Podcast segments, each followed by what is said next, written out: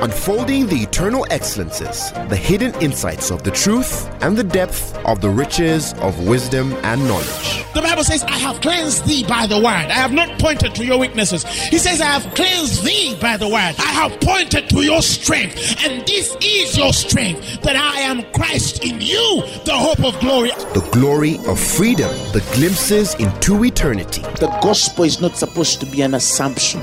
It's not supposed to be just a mere presupposition. Truth is older than language, but the word of God is way deeper than any human language. And now, Apostle Grace with the word. Psalms thirty-four, verses eight. If you're there, you say, Amen. Give me the amplified version. The Bible says, oh, test and see that the Lord our God is good. Tell your neighbor, the Lord our God is good. Turn to the neighbor on the other side and tell them, the Lord our God is good. Hallelujah. Test and see that the Lord our God is good. I mean, certain people, if, if you don't know the goodness of God, you have not yet tested.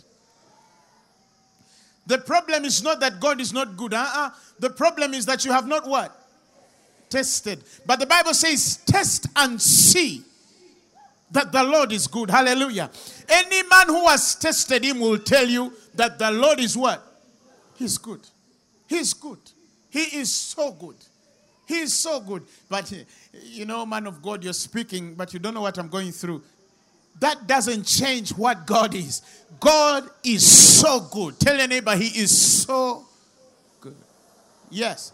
He says, oh, test and see that the Lord our God is what? Is good. Now he says, blessed, or that is happy, fortunate, to be envied is the man who trusts and takes refuge in him. That means any man who trusts and takes refuge in God. The Bible says that man is a happy man. Hallelujah. The Bible says that that man is a fortunate man. The Bible says that that man is, is to be envied. That means when you trust God a certain way and regard him to be your refuge, you will not miss out on people envying you. Hallelujah. You'll attract the spirit of envy. You'll think it's rejection. It's not rejection. Uh-uh. There is something upon you that brought you to the notice of others. Somebody shout hallelujah. God is good. Tell your neighbor, God is good. And I'm a man who trusts in God. Yes. And because of that, you say, I am happy. I am fortunate. And I'm to be envied. People envy me. You say it. People envy me. People look at me. I want and want to be me. You say it. People look at me and want to be like me. They want to talk and walk like me. They want to sleep and live like me. Come on, say it. Confess it. The communication of your faith becomes effectual by the acknowledging of every good thing which is in you, which is in Christ. If you're a believer of God, they envy you. You know, there was days, many days when the church was a little more ignorant than it is now. Where to be born again, people looked at you with pity. They said, Bambi, dear girl. And she received Jesus. You know? But now they envy you. Hallelujah. Shout hallelujah. Then he says, oh, fear the Lord, you his saints, revere and worship him. He says, for there is no want to those who truly, truly, truly, truly, truly, underline the word truly. He says, there is no want to those who truly revere and worship him with godly fear. They truly, those who truly revere God, those who truly revere God, he says there is no want, no man who truly fears God, no man who truly honors God, no man who truly worships God wants anything. You know, we used to live in a time, and I remember back in the day, when people used to teach and say, you know, for me, I can, it, it's okay to have Jesus eh, and have nothing. That is understandable, but it is impossible.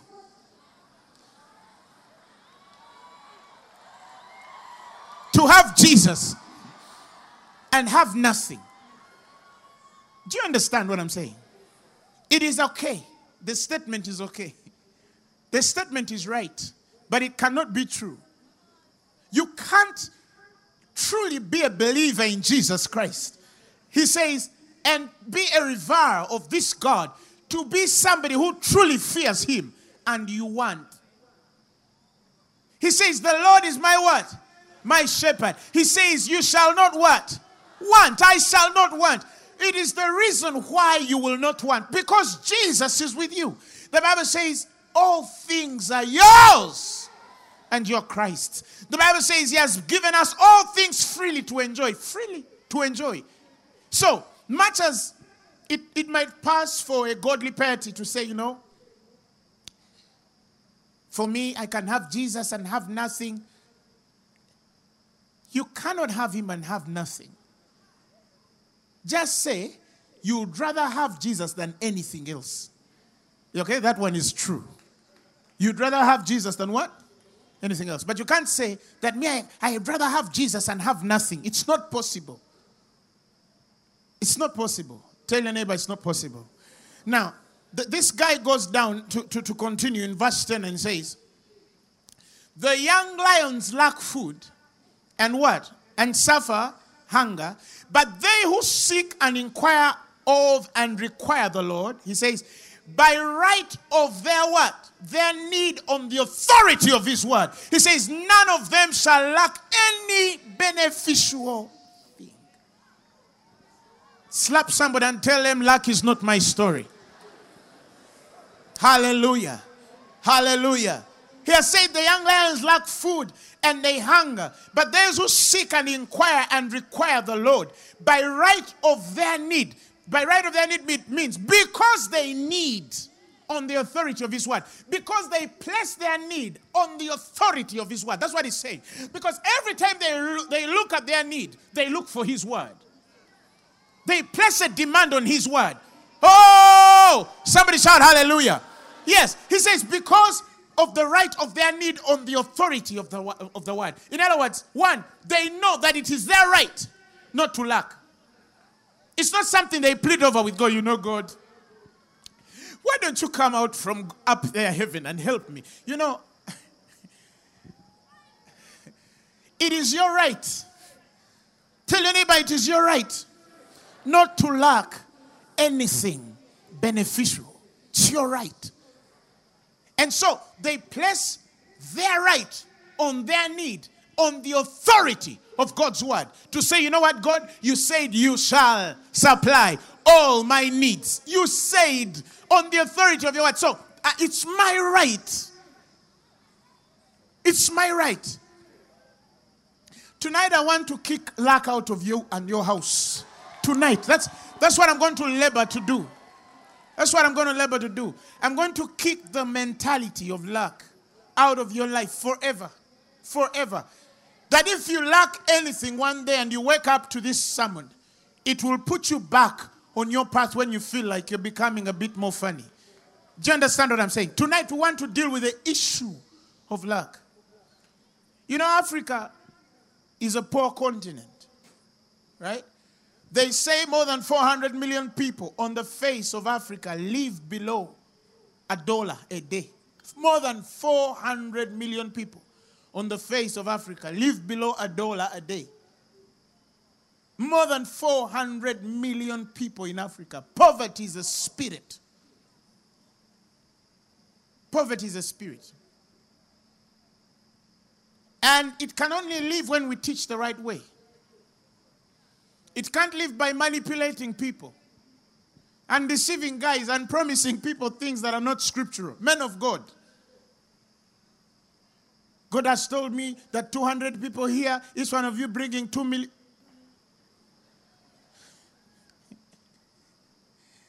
Okay. Now, let me explain this.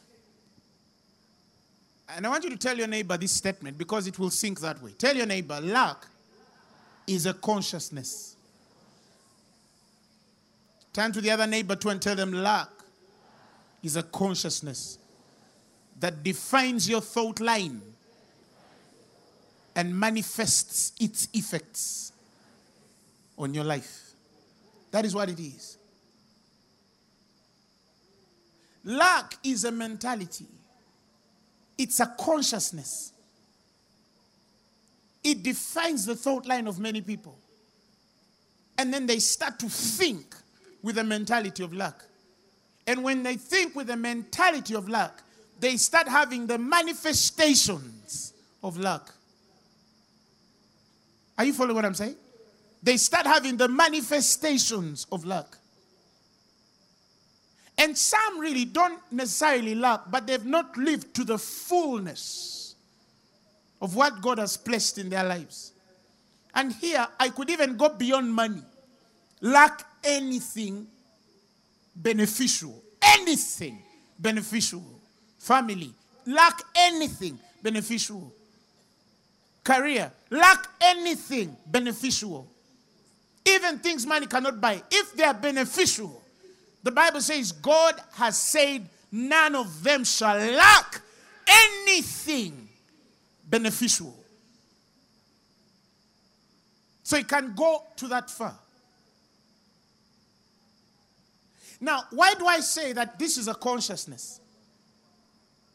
Because many people think that lack is a state. Let me tell you something. Lack has never been a human state since the inception of the idea of divine creation. More so when he said, let us now create man in our own image and likeness. God has never had a mentality to create man with lack. Even in man's fallen nature, God did not create a consciousness for man to lack. But man in his fallen nature grew the consciousness to lack. Are you following what I'm saying? So it's a fallen nature thought line. It's a fallen nature consciousness for a man to lack. And I'll explain that. I'll explain that. Remember when he created Adam and Eve in the garden? Were they a new creation? Hey, was Adam and Eve a new creation? No. Adam and Eve were not a new creation. They were pneumaticos, but they were not pneuma. They had tenets of the spiritual, but they were not spirit. They were a living soul. The Bible says he breathed into them and then man became a living soul. They were a living soul. The virtue of what defined the spiritual part of them was that the soul had received the breath of life. That is why later he says in Corinthians, howbeit that the first was natural and the second was spiritual. The first Adam was a natural man. He says the first man is of the earth, earthy, and the second man is the Lord from above. So the first dynamic nature, or anybody here who is listening to me, if you're not born again, you're just a natural man. Hallelujah. And if there's anything spiritual, whatever spiritual is, is only because the divine intercepts with your soul. That's the only reason. So there are parts of the natural man that are spiritual. But that doesn't make the natural man's spirit. Oh, but then you say, but you see in the Old Testament they used to say the spirit of a man. Yes, if you go literally and read from the Hebrew, you realize many of the time they are referring to the thoughts or the heart of a man. But the center there, they're defining much of the soul than it is for the spirit. Because the first man was natural. The second was spiritual. Praise God. He says, howbeit that was not first which is spiritual, but that which is natural, and afterward which is spiritual. Are you following what I'm saying? But even the natural man in his state, the Bible says he created the garden before the man entered. Isn't it? And he told him, you shall eat. That means there was no scarcity of food. Do you understand what I'm trying to tell you? There was no lack. He told him, you shall eat of every tree in the garden, except the tree of the knowledge of good and evil. But he says, but you shall eat of everything. That means he had abundance to eat. And one thing people don't understand, that Eden did not have seasons.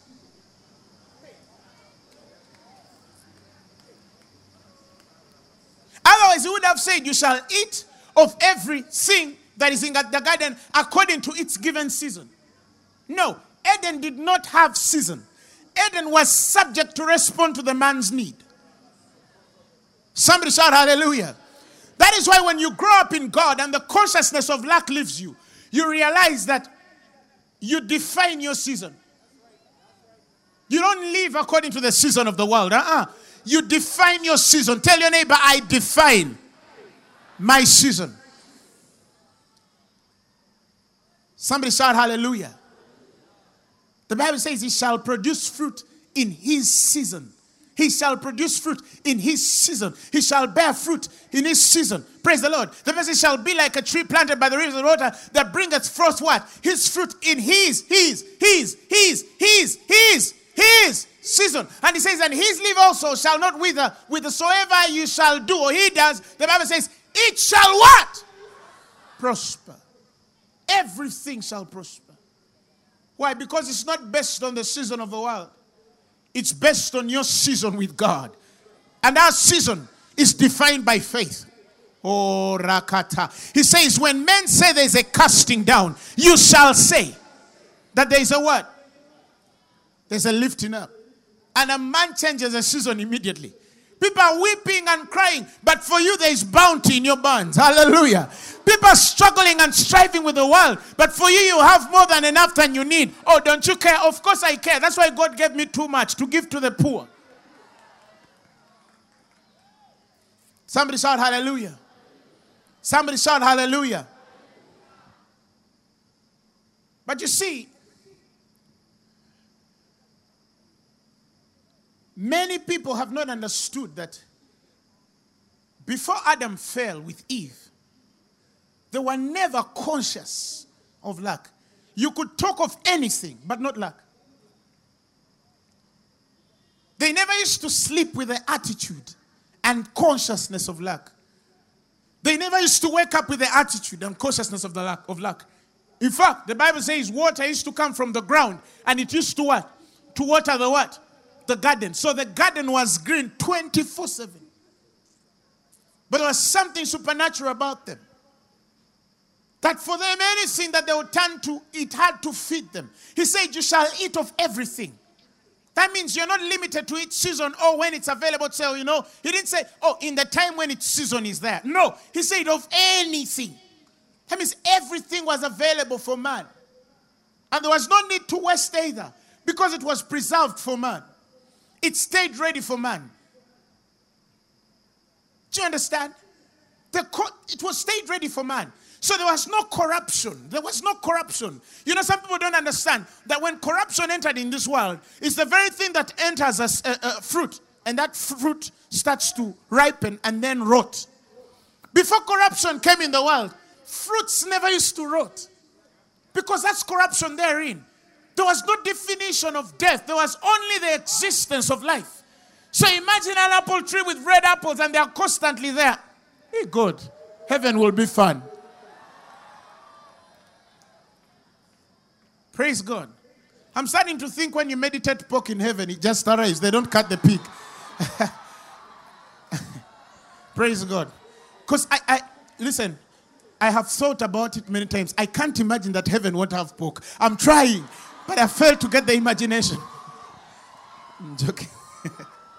yeah, I was just, I'm playing. Praise God. Now it says, so Adam fell.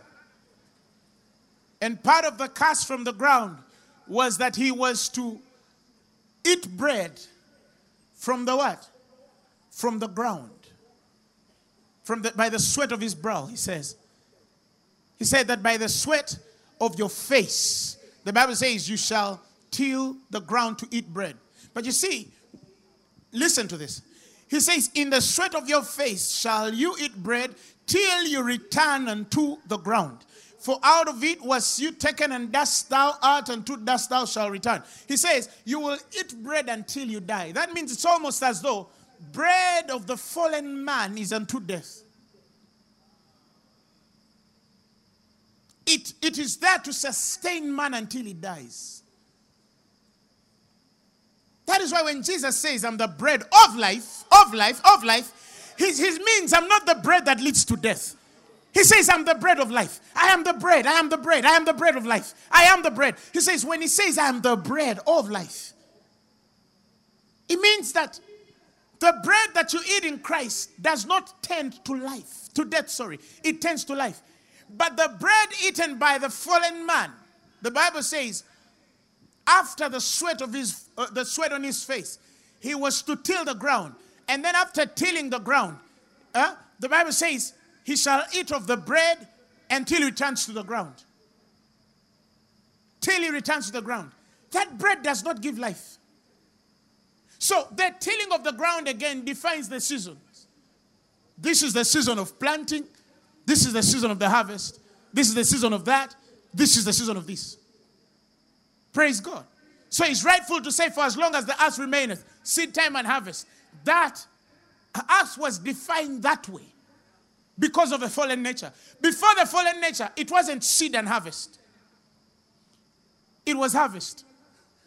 Because seed had been done in the creation story. He created everything, praise God, with its seed therein. That means, for in the mind of God, right? Seed was never an issue because every, every herb has its own seed within. Do you understand what I'm saying? Every herb has its own seed within. Do you understand what I'm saying? That means in the creation story, once you eat the fruit, the seed in there stirs it to produce another one. It didn't need a season. It was divine. You didn't need to till the ground, to water it and make sure you prune and then you then then you whatever the soil and then you do this. No, no, no, no. It it it us did not carry a lack consciousness toward man. And neither did man carry a lack consciousness toward the earth. When you carry a consciousness of lack, you're of the fallen nature. Uh, in Matthew, you, I, let me remind you something.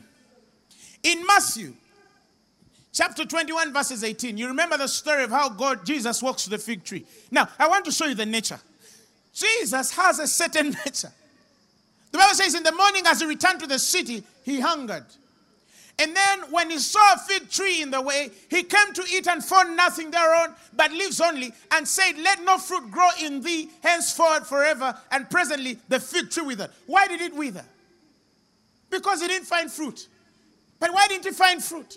Because it was not the season for it to bear fruit. But you see, it's not in the consciousness of the Son of God. Who is understanding what I'm saying? It's not in the consciousness of the Son of God to walk to a fig tree and it does not have a, a fruit in the name of that it's not its season. It's not there. I think he also has a similar account in Mark or something. Why? He says, you see, he comes, you know, of course you say it's not fair, it's not the season, it's not the season for the tree to, but you see, this is a consciousness issue. Jesus would not walk to a tree, a fig tree. Uh-huh. He says, having leaves, he came to eat happily, might find anything to eat. And when he came to eat, he found nothing but the leaves, for the time of the figs was not yet. Thank you. I would rather prefer that, the narrative of Mark eleven. Right? And the Bible says, and seeing that, he cursed it. Why did he curse it? Was it fair to curse a tree, which beyond its nature and ability did not have figs because it was not time for the figs? Listen, this was a consciousness issue. It had nothing to do with the tree. The tree maybe, maybe thought that it would relate with Jesus Christ as a son of man. But this was the Son of God. That's why the Bible says he answered it. He answered it. That means spiritually that tree refused to respond to a regenerated man. It, it refused to, to respond to a divine order. It refused to respond to the life of God which was in the Son of God. That's why the Bible says, and he answered it. He answered it. That means when he walked there, the tree said, no, I will not give you fig. Then he says there was a spirit of rebellion in it. He saw the devil in it and told it, no man will eat thereof of you. The next day it withered. Some say, but is that fair? Yes. Where does it have the authority to talk back when the Son of God is hungry? Am I preaching to somebody? But you see, because the Son of God is conscious of no lack. He knows when he walks there, anything that understands that he created it. This was clay reve- re- behaving itself unseemly to its potter. He is the creator of this thing. He knows that when he walks to it somehow, it's supposed to carry a consciousness. The Son of God is hungry. Man, when you get this thing, you know, I'm saying it, but many of you are understanding it here. When this thing enters your spirit, you'll never give an excuse that I would have built my house. But you know, in that season, you know, housing materials became so expensive. I would have done this. But you know, during that time, they, they cut off my salary. And then somebody, Simaya, gave me this. And then somehow my finances were warped a bit. So I had to wait a bit to make enough. Consciousness. You know, some things, that's why the Bible says seller. They write things in the Bible and they say seller. In other words, don't just let it pass as an understanding common. He says, go inside and ponder it. Ponder on it. Think on it. Meditate on it very keenly. Create the picture of the reality of the consciousness the divine order requires for you. This is Jesus walking to a tree. Praise God. And then he finds that there are no figs, because the time of the figs was not come. Now, that is exactly what the tree was telling Jesus. It was telling him, I have refused to give you fruit because it is not time for you to have fruit. Wait. Wait for the season. Are you hearing me? That means, you know, I'm going to say this. You don't need to understand me, but you'll understand me when we get to heaven. Some of you. But some of you will understand me now.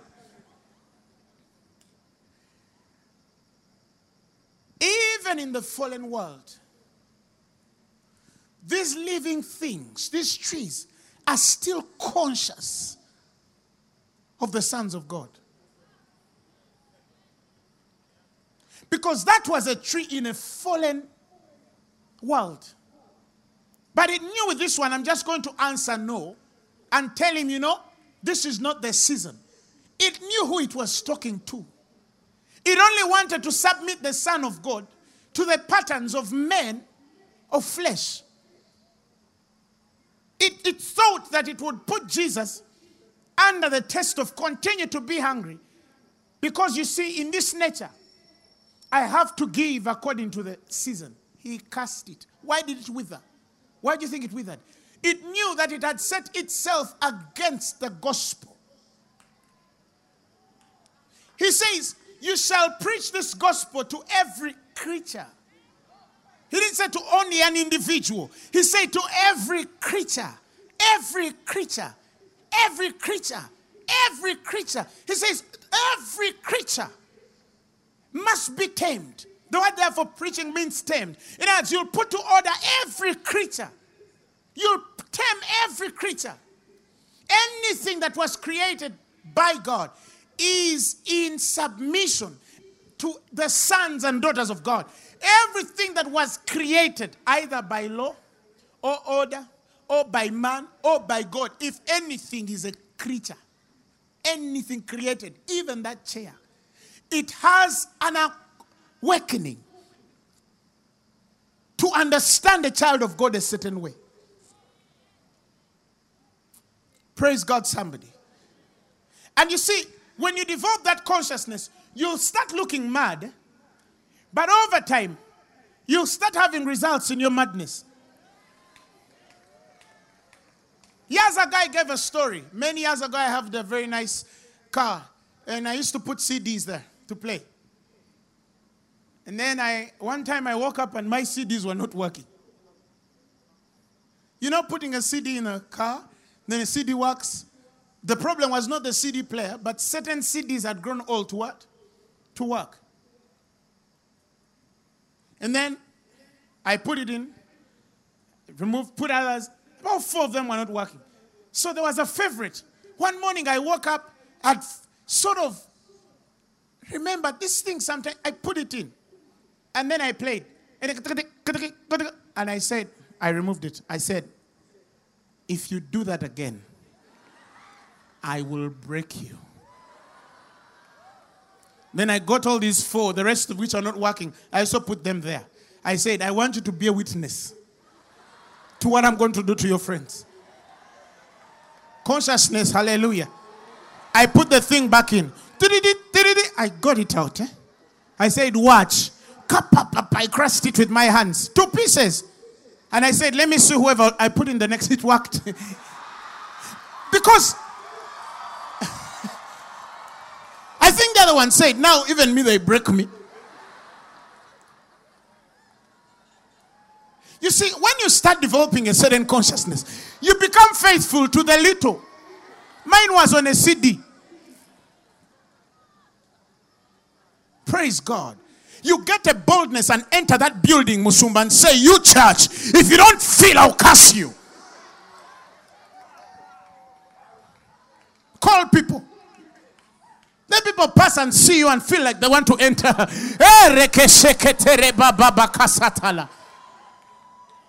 Go on your business, you tell it. If you don't psych up, I'll shut you down. And that will be an example for the rest of them. I'll start next time. That if you play with me, I shut you down. I'm your life, I'm your blood. You're my vision. I wish I have somebody with faith. Somebody say no consciousness to lack. So that, that is what it did to Jesus. This tree answered, spoke back to him and told him, no, I've refused. Subject yourself to time. He cast it. If it was unfair, divinely, then that tree would not have withered. But it did wither, meaning that the Son of God knew exactly what he was doing, and the tree also knew exactly what it was doing. The only people who don't understand what exactly was happening are some people who read the scripture. But Jesus and the tree and Apostle Grace, we knew exactly what was happening. Somebody shout hallelujah. Shout hallelujah. But you see, one time I, I was dealing with people and I said to hear people mention statements like, you know, uh, those guys are prosperity preachers. Some people think that it is wrong to be prosperous. It's not wrong to be prosperous. In fact, the Bible says, the Lord blesses you to humble you. It's part of God's, okay, Deuteronomy chapter eight. Verses sixteen. The Bible says, he fed you with what? In the wilderness with manna, that your fathers knew not, that he might humble you. Provision is to humble. God provides for you such that he can humble you. That means prosperous men are humble. Tell your neighbor, prosperous people are humble. May God provide for you until you humble. Until you bypass people and they say, but that woman is too humble. And then they ask you, but why are you too humble? You tell them, I'm too blessed. I'm too, too blessed. So, so blessed. I have no reason. Not. God has overfed me. I'm full of God's goodness. That's why I'm humble. The Bible says he does that, that we might humble. And that he might prove us. You hear that too? Don't only forget the humility. The blessing of God is to prove you, to weigh and test your heart against divine instruction. That is why I tell people, we are rich. You are rich because you understand the responsibility of that blessing. Are you following? Paul did not tell Timothy, charge those which are rich in this world to become a bit poorer. No. He told them, charge those that are rich in this world to be rich in what? In good works. That means he knew there are people like me and who are going to be rich anyway. But he did not tell us be poorer. No. He says, charge them that are rich in this world that they be not high-minded, not trusting answer, but in the living God who has given us richly all things to enjoy. Somebody shout hallelujah. Next verse. Next verse. That they what? That they do what? Good. That they be rich in what? Good works. Ready to what? to distribute, willing to what? To communicate. That is what he told us. That is what he told us. That's what he told us. That's, that's the charge on rich people. Don't be high-minded. Praise God. Do not trust in uncertain riches. They mean they won't come. It only means even if they're there, God is still your trust and your sovereign what? Life. Somebody shout hallelujah. But, and beautifully he says, who has given us all things richly. Richly. Give me the amplified of that. The, I want to read from the amplified. The amplified says, as for the rich in this world, charge them not to be proud and arrogant and contemptuous of others, not to set their hopes on uncertain riches, but on God. Listen, who richly? Read the next one. And what? And what? No, but maybe this is a bad season. You, your, your finances will reduce a bit. Hey, help me here. What does he say? He richly and what? Ceaselessly provides us with everything for our what? That means, woo! That means God is going to provide for you until you die. You know, there are people who like warning. You know, hand the money well because one day it will not be there. Oh, oh, oh, I tell you, you're not talking to me. Hallelujah. Talk to those ones who don't know who God is and what he has done for man. He said he richly gives you all things and ceaselessly provides for us everything for our enjoyment. That means provision will never cease. Every moment you wake up, you wake up to provision. Shakatalabaye, brazakatelepa. Yes. God did not say there's a problem with being rich. He only said don't be arrogant. You know, we have people who are rich, even the way they walk, eh? They walk looking at people like that. You greet them, they be like, hello. And some are contemptuous, contemptuous to others. They do things that prove that they're doing it simply because they are rich and you're poorer. Apostle Emma knows some people back where I came from in Kawempe. There was a pastor's meeting there, and these guys were arguing about a certain idea. And then one pastor stood up and asked his friend, do you have money?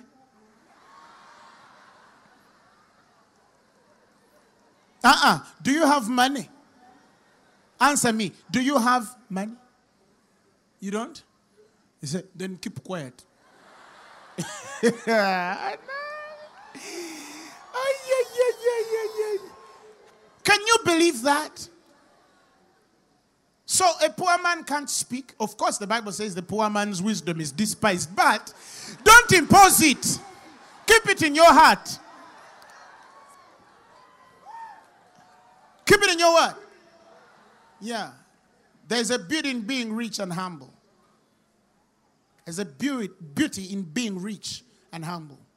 That's a man who knows the responsibility of prosperity. That's why I tell people, prosperity is not the church's problem. In fact, God wants you rich. More and more rich. Who will feed the orphans? Who will feed the widows? Recently, we were in Rosita. We fed prisoners, and we asked them to receive Jesus as their Lord and Savior. And after eating a morsel of meat, they received Christ. Come on, somebody. Hey! The only problem with some of us who speak of this prosperity, many of us speak of it without accountability, without responsibility, and without the maturity thereof. But that doesn't mean that it is wrong to be blessed by God.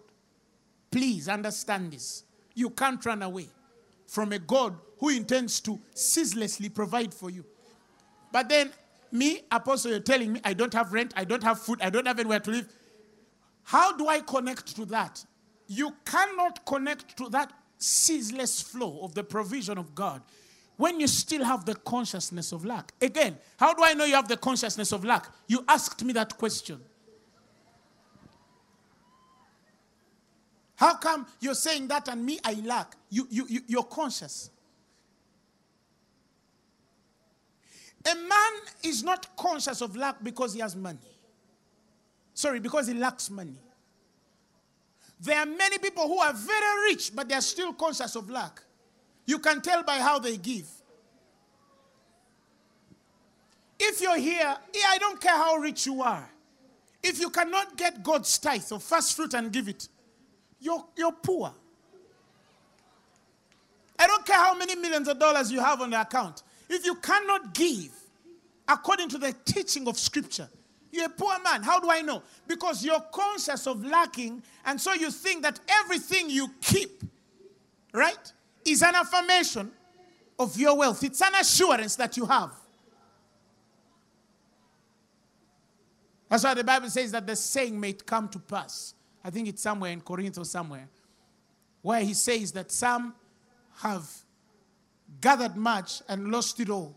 And then he says, and some have kept little and had much. God added unto them. Why? Because to show that you're a poor man, you, I, you need to, to look at how much you give versus how much you keep. That's how you know. One time I told somebody here on this ground, I told them, I don't know, for me, every year, I, I love to count what I give, not what I keep, because I know where the blessing is. He said it's more blessed to give than to what? Than to receive. So if it's more blessed to give than to receive, I would rather put my mind where it's more blessed. So for me, I'm conscious of how much I give, because I want to push myself to the giving more than how much I keep. And guess what? When that consciousness is here, you'll never outgive God. Why? Because you're blessed. And it's going to ceaselessly continue flowing. But you get here, where for you, you, and there are people like that. Eh? Got everything for them there. My, my. Some of you, you are even advised. The people who even can advise you, you're overgiving. Even. There are people who even give and say, no, no, no, you're overgiving. Reduce. Eee. Consciousness. Why? Because there are people who think that when you give out, you will lack. When you give out, they think you have reduced. No. No. You're as bountiful as you're liberal. Tell your neighbor, you're as bountiful as you're liberal. Yes. He says there is that which holdeth back more than what? More than his meat. And it tendeth to what? To poverty. And there is that which scattereth and yet what? Increases. There is that which scattereth and increases. There's a man giving and he continues to increase. And then there's a man who is saving, budgeting. You know that, by the way, I'm sorry if you're an economist. You know, people teach people that you must learn to budget your finances. Budget on the giving side. If you're budgeting to save, right? Budget to save for two things. To give and to create wealth. Nothing in the middle. Not just to keep and then be a poor person and then you die rich. You know that people are like that. Eh? They live very poor and then when they die, they say, hey, no, he left millions. They say, what? That guy? Are you sure? Yeah. Did you understand what I'm saying? If we are saving, for me, even my wife knows it, we save to create wealth, but to give. That's, that's the mentality. That's the mentality. Why? Because it's ceaseless. What do you do when things are over what? How come you even threw out old shoes in your house? Because you kept buying more. Are you hearing me? Yet we don't throw change to God. You know some of you in your giving, you throw change. You throw balance. You check the fifty, the five hundred, which Kofi cut off that.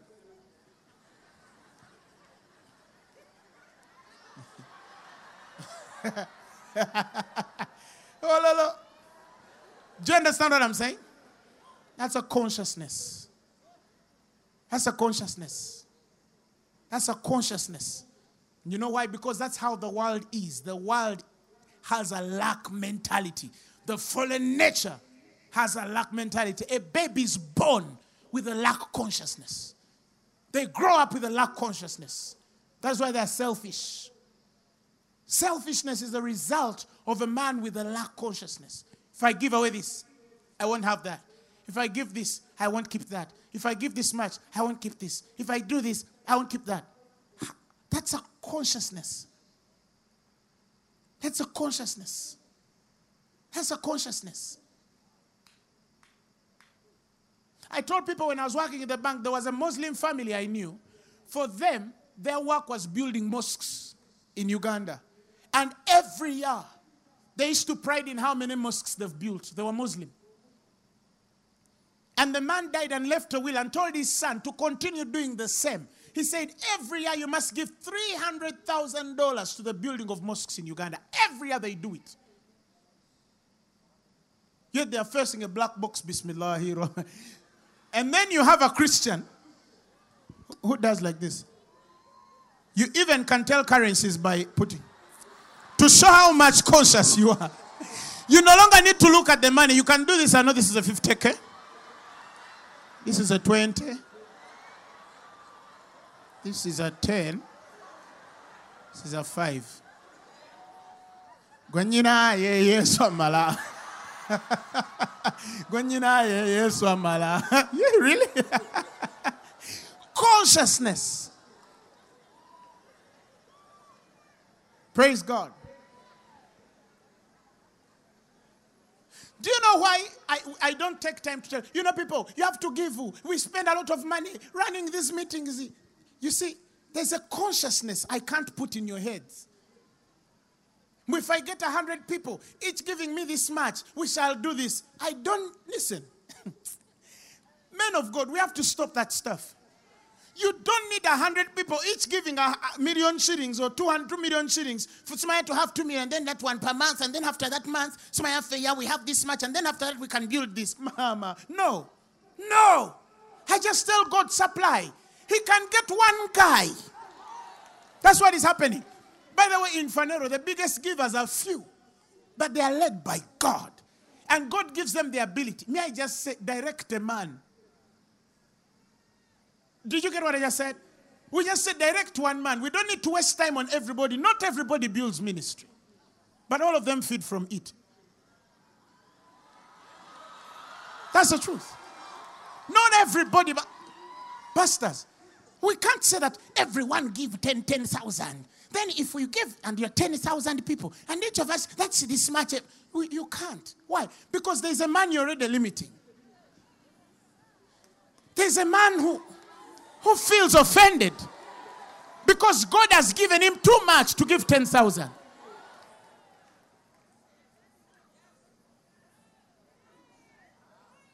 And, and that's what we see. We see people who come and they say, Apostle, God has told me to do this. And they pay the whole sum of it. The whole sum of it. The whole sum of it. Just like that. Why? Because we don't have a consciousness to lack. That's why I don't fundraise in service, because we are not conscious. Even if you look for it, it's not there. That Fenero one time will wake up and we lack money. With the multi-billionaires, trillionaires in dollars we got here. Cannot happen. Will never happen. Somebody shout hallelujah. And they are ready. Readily. I had to develop a consciousness that our people are generous, and indeed they became generous. Because that's the mentality we have toward you. That's the consciousness we have toward you. Are you following what I'm saying? But we know the responsibility. That's why we account. Call our partners. We show you how, how your money has been used. You understand? You, we show you how we've spent your money. Praise God. Somebody shout hallelujah. Shout hallelujah. Tell your neighbor you are not created to be conscious of lack. I'll give you an example and finish. In Exodus chapter one, verse seven, the Bible speaks of the children of Israel. They were fruitful in verse seven and increased abundantly and multiplied and waxed exceedingly mighty. And the Bible says, and the land was filled with them. Now there rose upon a new king over Egypt, which knew not Joseph. And he said unto his people, Behold, the people of the children of the Israelites, Israel, sorry, are more and more mightier than we. Come on, let us deal wisely with them, lest they multiply. They said, let's plan for these fellows, otherwise they are going to multiply them more. And the Bible says, eh? Okay. Come now, let us deal wisely, lest they multiply. And it came to pass that when there falleth out any war, they join also our enemies and fight against us, and so get up out of the get us out of the land. Now, therefore, they did set over the taskmasters to afflict them with their burdens. They they put burdens on them, and they built for Pharaoh treasure cities, Pithoms and Ramses. But the more the Bible says they were afflicted, the more. Listen, and I want you to see the, the mindset of God. The more the Bible says they were afflicted, the more they multiplied and grew. And the Bible says, and the Egyptians were grieved because of the children of Israel. Let me explain this. See, some of you, you read these, these scriptures on top. Let's go a bit slowly.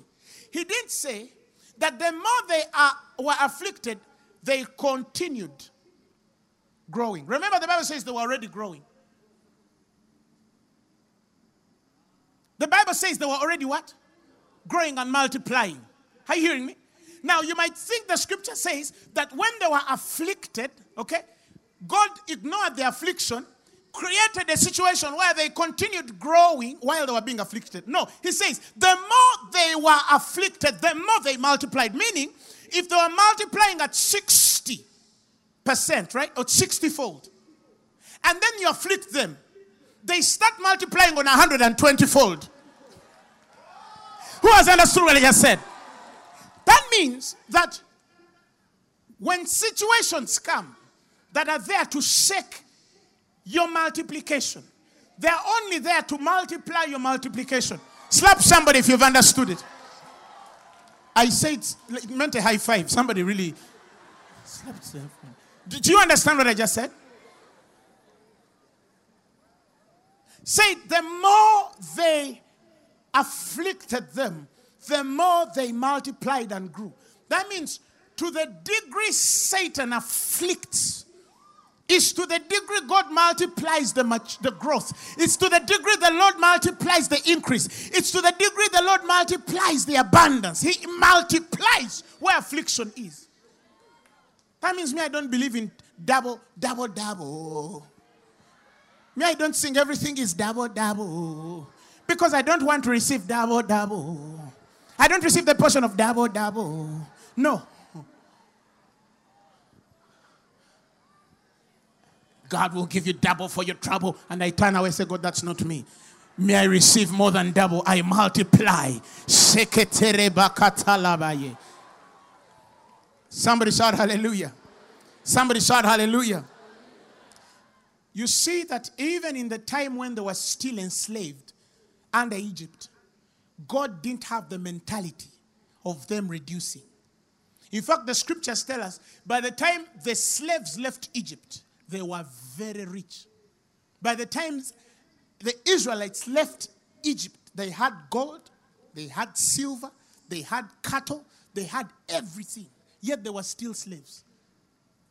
Slaves left. They crossed the Red Sea with gold, with silver. They left with animals. They were rich, yet they were slaves. Yet they were rich. Meaning, this, even when you're a slave, even if you work for so and so, even if you serve so and so, even if you work in a small little business, that does not mean that you'll be poor. Stop staking the godly blessing on your life, on your salary or your wage.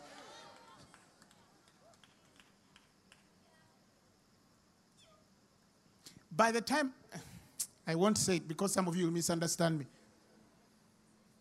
But me, when I was in the bank, I said, God, I have to be richer than all these guys above me.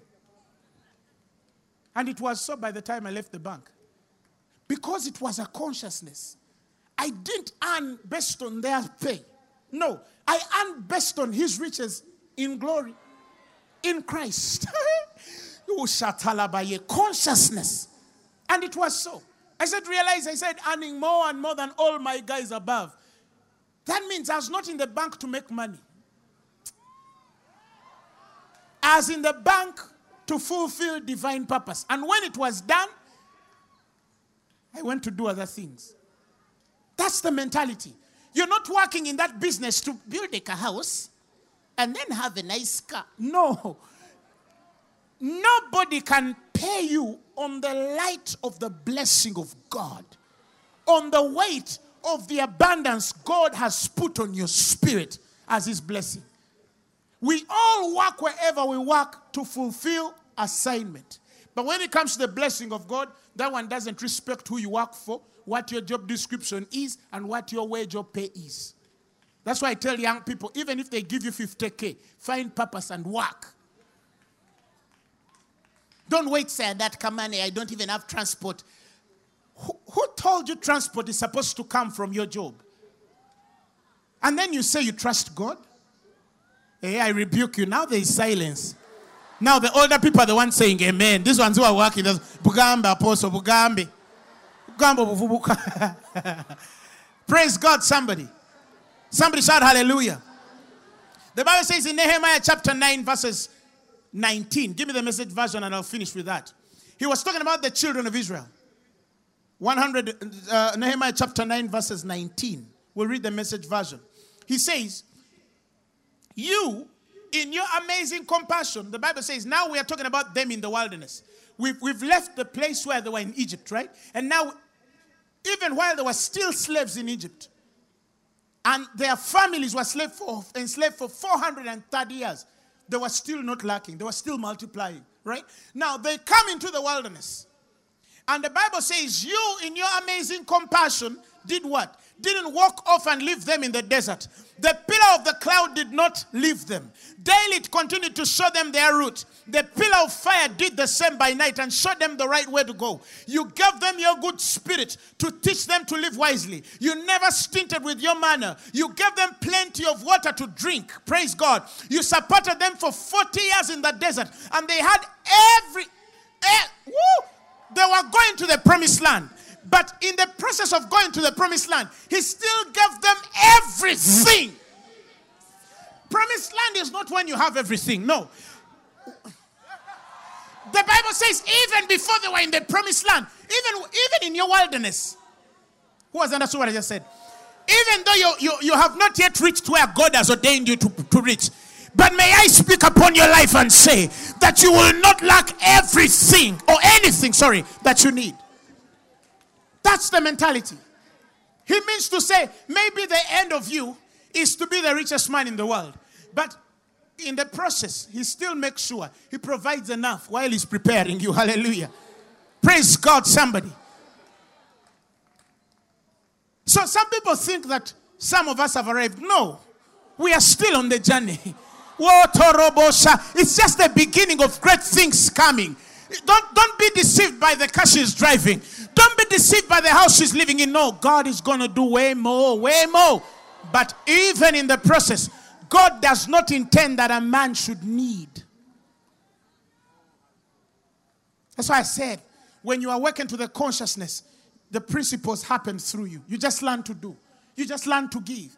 What is the first fruit? How do I do it? Because it's a consciousness. It's in your spirit. Why? You know that you're rich. Somebody shout hallelujah. The Bible says their clothes didn't wear out and their feet never what? Blistered. Tell your neighbor that's provision.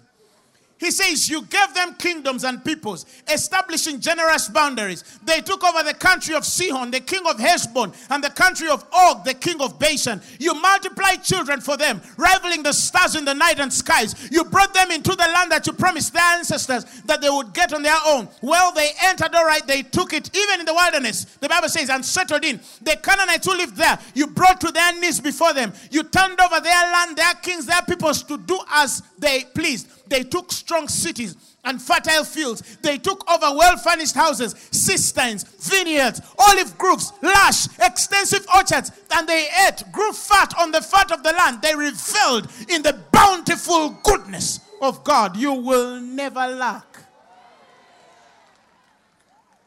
God has not made you to lack. He has not created you to lack. He has not ordained you to lack. It's not in his mind for you to want any good thing. So stop putting money as a very important aspect.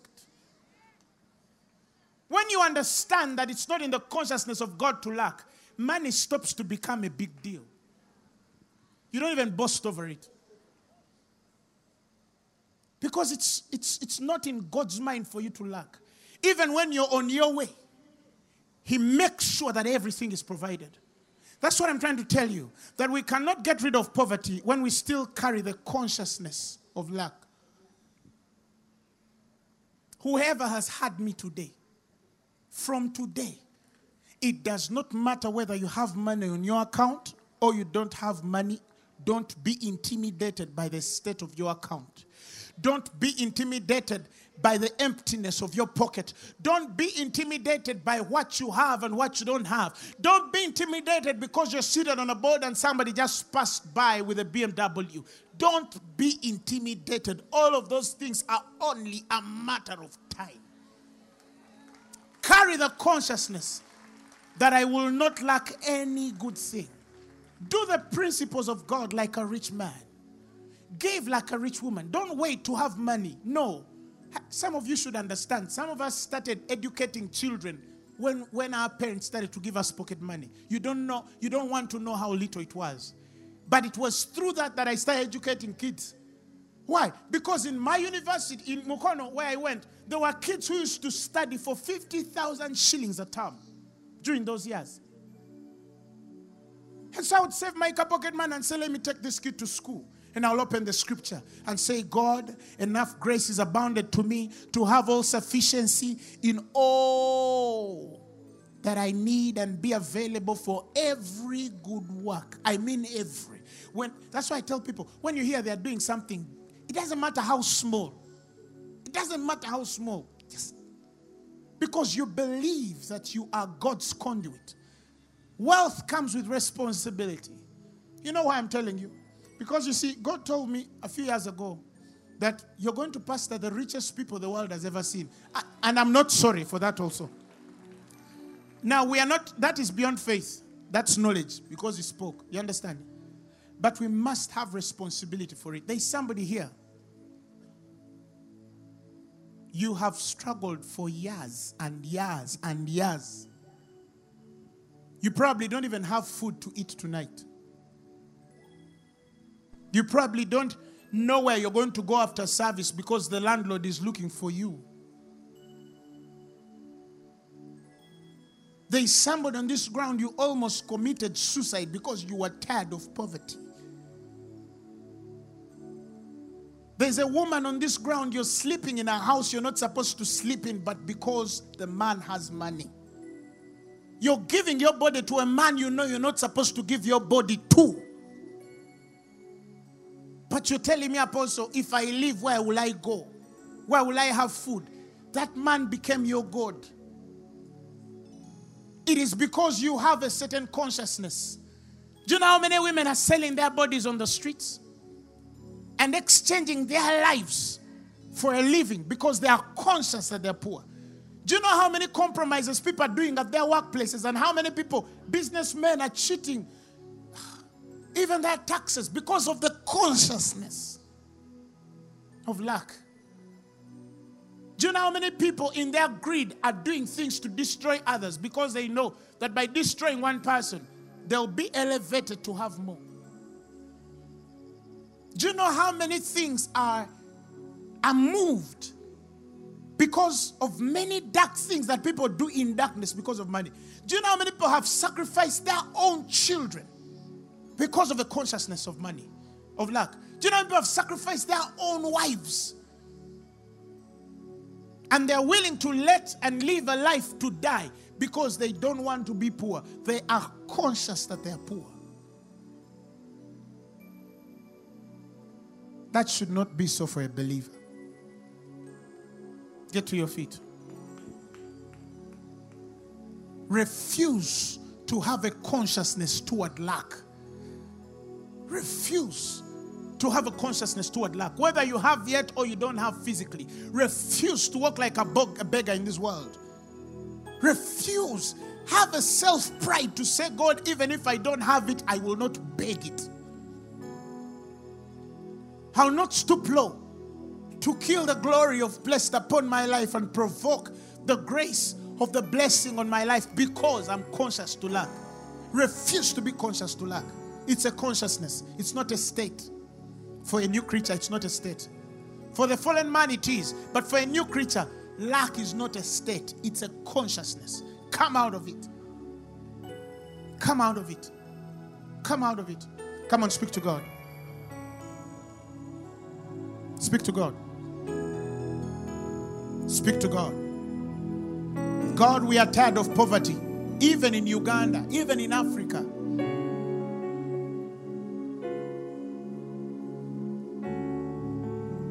There are people who have lost their loved ones because they could not even afford a tablet. That should be far from us in the name of Jesus. Come on, speak to God. There is a man here, you've been struggling and struggling and struggling, but your hand has failed. On everything you've invested into, it has died. There are people watching me right now. You're in foreign land. You left your nations to go and work. But right now as I'm speaking, you're in that living room and you don't even have more than three hundred dollars in your pocket. Yet you left your nation to foreign land to work. Even the money you paid for the tickets is more than the money you've ever handled in that nation ever since you went there. And some of them have spent ten years there, twenty years there, fifteen years there, thirty years there. They have children. But every other day it becomes harder and harder. That's a consciousness. Change your mind. Change your consciousness. Put up your hands. I want to bless you. Father, in the name of Jesus. As your word has been spoken tonight, I decree that every man and woman at the sound of my voice, that the consciousness of lack dies today. It will never be hard. It will never be seen. It will never be entertained in their souls ever, in their minds ever, in their spirits ever. It will never be there. They'll walk head high because they know what you have done. The Bible says you have given us all things that pertain to life and godliness. The Bible says you have blessed us with every spiritual blessing in the heavenly places in Christ.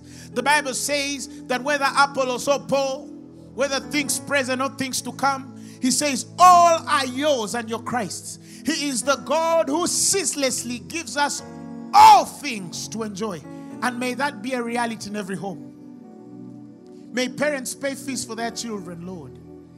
May that person find the job to serve you, God. May that woman find something to do. May people have provision enough, God, to build a kingdom too. And most importantly, actually, may they have enough for their own families. May we not hear that women had, have failed, have died on the road because they cannot raise enough money to get to a hospital to give birth. And a Christian most of all. May it not be heard that a Christian's child died because they could not afford a basic thing to provide. That should not be hard.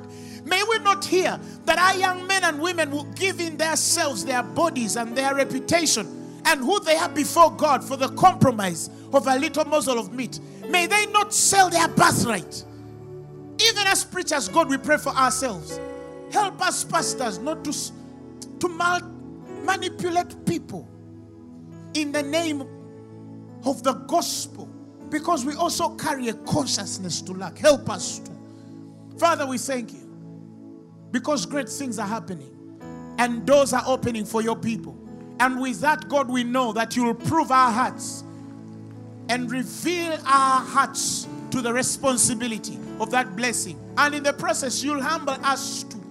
But not only should it be a lack of money, God, he said anything beneficial. Get people married, God.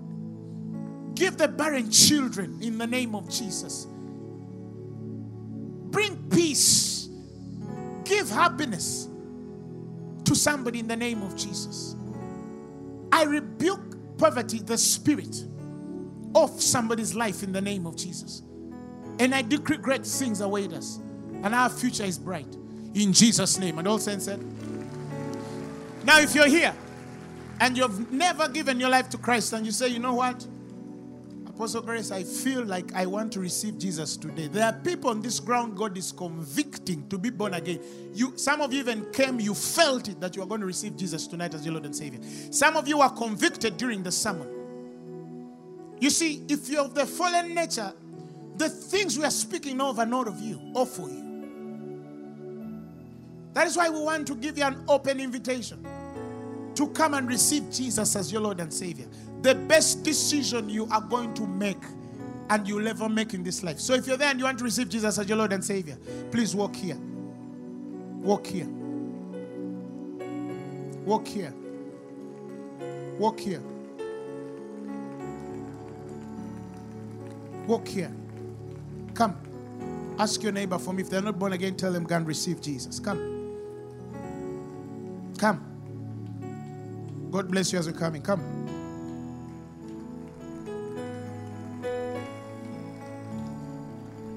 In all I do, I shall prosper. Everything I touch shall be blessed. King shall come to my right. Come. Cause I am favored and great. Yeah. And all I do, I shall prosper. Everything I touch shall be blessed. Cerebro salalalababa. Anybody else? Come quickly. This is the best miracle that could ever happen to you. Put up your hands. Those of you who are receiving Jesus. Repeat these words after me. Say, Lord Jesus, I have heard your word, and tonight I receive you as my Lord and Savior. I believe that you died for me. And you were raised for my glory. Tonight, I'm yours. In Jesus' name, amen. Those of you who have met. The message you have just heard was brought to you by Fenero Ministries International. For more information, contact us on telephone number zero four one, four six six, four two nine one or email us at fenerocompala at gmail dot com. You can also find us on the web at w w w dot fenero dot org, or better still, feel free to join us every Thursday for our weekly fellowships at Uma Multipurpose Hall from five p m to eight p m You can also catch the live stream at livestream dot com slash Fenero. Fenero, make manifest.